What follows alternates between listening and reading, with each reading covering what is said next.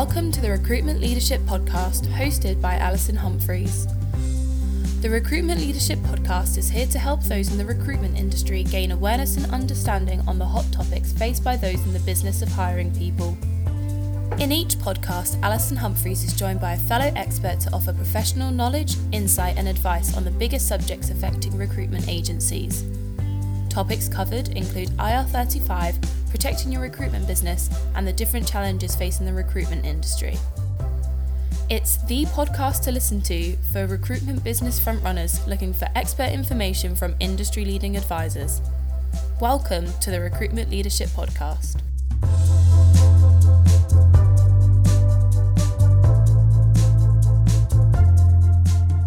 Hello, and welcome to the first podcast from Recruitment Leadership Limited. Um, my name's Alison Humphreys. Thank you for joining us.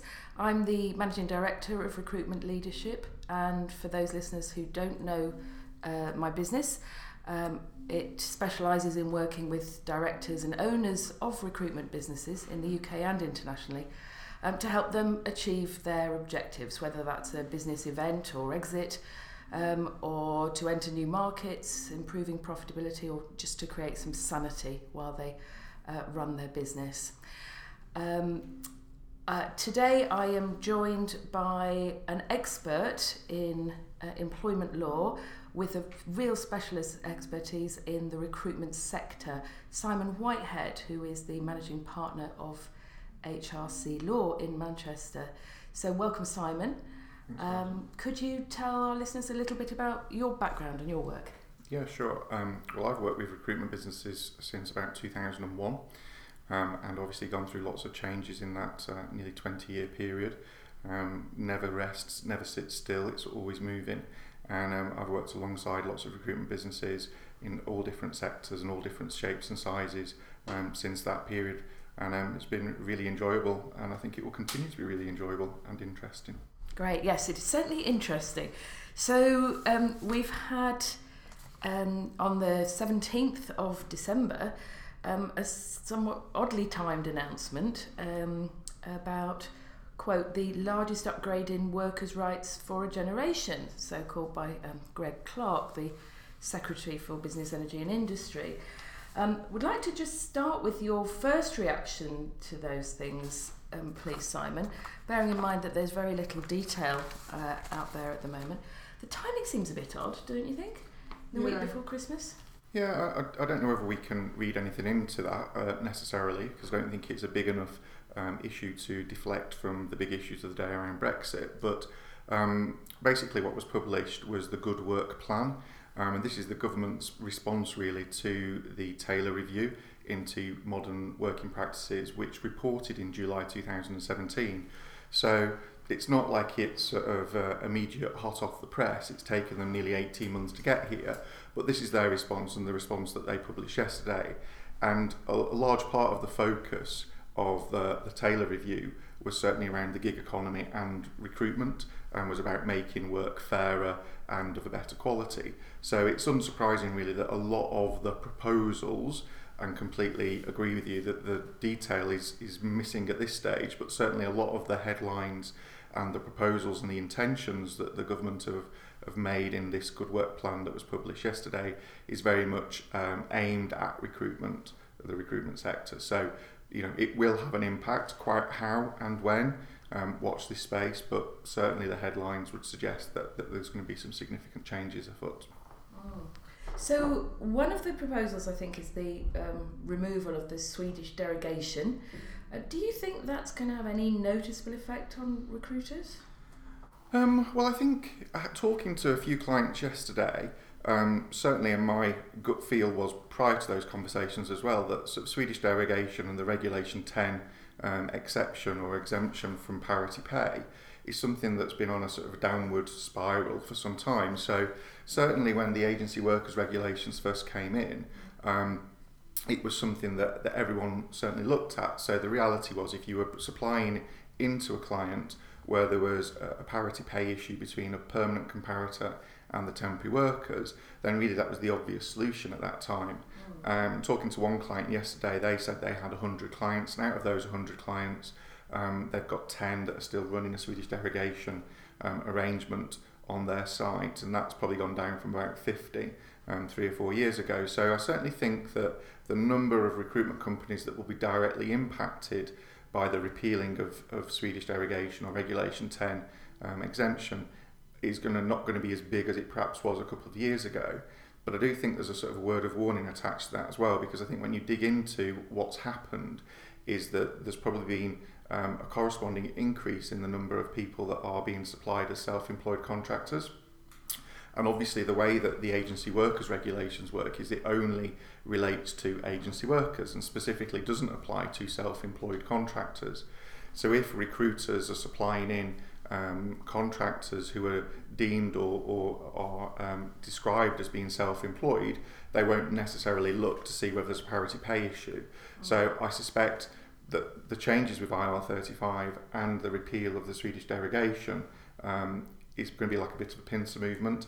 And those that might sit there and think, well, actually, this isn't going to apply to us because we don't supply anyone on the Swedish derogation contract, might need to just take a step back and look at if there is a parity pay issue within their client around the contractors that they're supplying because actually that might require them to sort of do some lateral thinking about what solutions they can create or suggest to their clients to continue a, a healthy supplying arrangement. Okay, that's really interesting. So you're, you're saying that the general direction of travel then is towards pushing people onto payroll or into a position where they take complete responsibility. Yeah, and certainly that's the government's stated intention as a sort of a, a very high level is to move much more to a, an on payroll um, situation, and you know that you see that with the IR35 changes.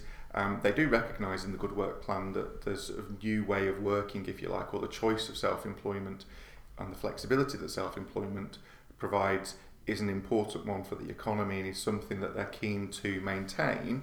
I think the reality will be that actually it'd be much more difficult um, for people to disguise or to suggest themselves to be self-employed moving forward. And what I think is happening at the minute is that that is the easy route that lots of recruiters and end engager clients are taking. Mm. Um, so whilst they may not be considering Swedish derogation, because actually we're already in a we're going to just supply some self-employed contractors. If that's more difficult and there's a repeal of the um, Swedish derogation um, exemptions, then ultimately you, the, the recruiter's not left with a great deal of options at that stage. So it is going to end up, I think, in a situation where there's going to be more people on payroll, um, and you know the ability to um, determine self-employment, I think, is going to become more. It's going to become more tricky. Okay, thank you. Um, so I'm sure any of the, the recruiters who are working with you as one of your clients uh, are already informing all agency workers about their rights. Um, is there likely to be anything extra that they need to do as a result of this proposal? Yeah, um, two things in reality. Um, and, you know, I, I think the, the problems that I see crossing my desk, because obviously I only see the problems a lot of the time, um, really I would say don't come from um, a desire of the recruiter not to share information, but the speed within which the supply and the engagement and the assignment may happen. Um, so, you know, it's not always as a result of, of an intentional sort of uh, not sharing information, but sometimes it's just the speed within which things happen. And, and the reality is that the good work plan and the rules or the legislation that, that's likely to change around that, um, two things that are going to happen. One is that there's going to be a right to a written statement from day one, um, which, you know, in Europe is quite, you know, most people have sort of four or six weeks to to, to give a written statement, but we're going to have a day one right for all workers to have a written statement, um, and that's going to be enhanced. We already have that at the moment, but it's within six weeks of someone starting on an assignment or a job that they're entitled to a written statement. As a result of the good work plan, it appears that the government intends to change that and bring it down to a day one right. Um, and strengthen it so that it will include information around what um, sick pay is available, what other statutory leave is available, so maternity, paternity, um, the type of contract, the duration and conditions of any um, probationary period, um, and all remuneration, not just the hourly rate. So if there are other things that they're entitled to, so uh, a much more sort of enhanced, if you like, written statement. Still not necessarily the contract of employment or the terms of engagement, uh, but a, a, document that sets out the main terms and conditions of the engagement or employment. Mm. And then for recruiters, there's an additional requirement, and there'll be a requirement to supply a key facts page, which will basically have to be um, a very simple, easy to understand document, basically setting out the key facts of an engagement. So the type of contract that they're being issued with, um, the minimum rate of pay, how they will be paid, and if an intermediary or an umbrella is being used, um, any deductions or fees that that umbrella or intermediary will take, um, along with an example or a worked estimate of um, how that will impact on their take home pay. Now, I think that is going to be quite radical because I think if there is an area where you see confusion, it is around the use of umbrellas. Um, and that key facts page clearly is going to require um, a very transparent calculation showing what margins, what what what rates of um, fee are being taken out of, of someone's pay when an intermediary and umbrella is used. Is that going to make it less attractive? Probably not, but I do think it will help to avoid some of the disputes that we see on yes. a regular basis. Yes, but and certainly having very smooth administration, so it can happen in the timeframes that are expected, um, is going to be important there. Um, so one other question: There's a proposed change to the holiday pay reference period, mm-hmm. and what does that mean in practice for recruiters? Well, the reality is, I think it will just make it easier. So, how things work at the moment is you take a reference period of 12 weeks. So, if you request to take some holiday and that comes on work in a very sort of um, full period, um, then the recruiter should look back on the previous 12 weeks and work out what your pay rate should be for the holiday that you're taking for that particular week. And that means that, you know, depending on when you take your holiday, it can impact. So if it comes on the back of a relatively sort of um, slow period and you've only been working three or four hours per week, then if you take a week's holiday, then you're only going to get three or four hours. Um, if it comes on the back of working 60 hours a week, then you're going to get paid 60 hours um, for that week's holiday that you take. So the idea is to take a, a longer period of 52 weeks, we'll then average it out over that 12 month period. I think the reality is for recruiters, is they're not going to see a huge amount of difference because most recruiters will use the 12.07% calculation when they're looking at holiday pay. So most recruiters will say, there's the hourly rate, the holiday pay is 12.07% of the hourly rate, there's your holiday pot, and that accrues on each hour that you work. And the reality is that these changes will make it easier um, for the payroll systems that recruiters are currently using to ultimately pay out holiday. Um, I suppose what it will mean is that those recruiters that perhaps aren't as transparent with holiday pots and will look to sort of uh, make sure that perhaps temps don't take as many holidays as they could or should um, are going to see an increase in the amount of holiday that is um, taken by temporary workers because in addition to changing the calculation period or the reference period what they're also going to do is go on a big um, media campaign and awareness campaign so that everyone is aware of the holiday entitlement and are encouraged to take the holidays. And that's going to be combined with state enforcement.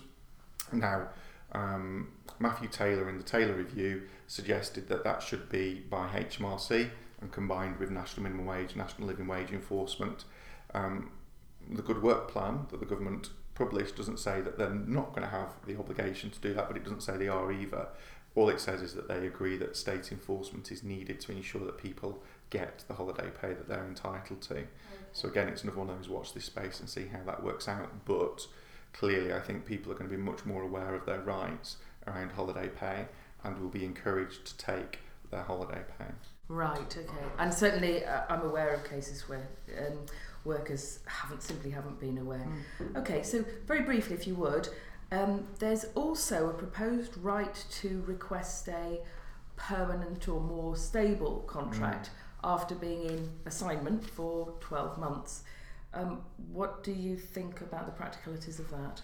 Well, the 12 month period and the wording really came from again from the Taylor Review and that was what the Taylor Review basically said was that they thought after an assignment, someone had been on a long-term assignment, so they'd been in the same role for 12 months, they should have the right then to request a more permanent contract of employment, is what it said in the Taylor Review. So it was much more um, akin to a temp to perm type arrangement with a relatively fixed period of 12 months, and after 12 months, I think the idea, reading the Taylor report, was very much um, they would have the the ability to, to convert that temporary assignment into a permanent assignment.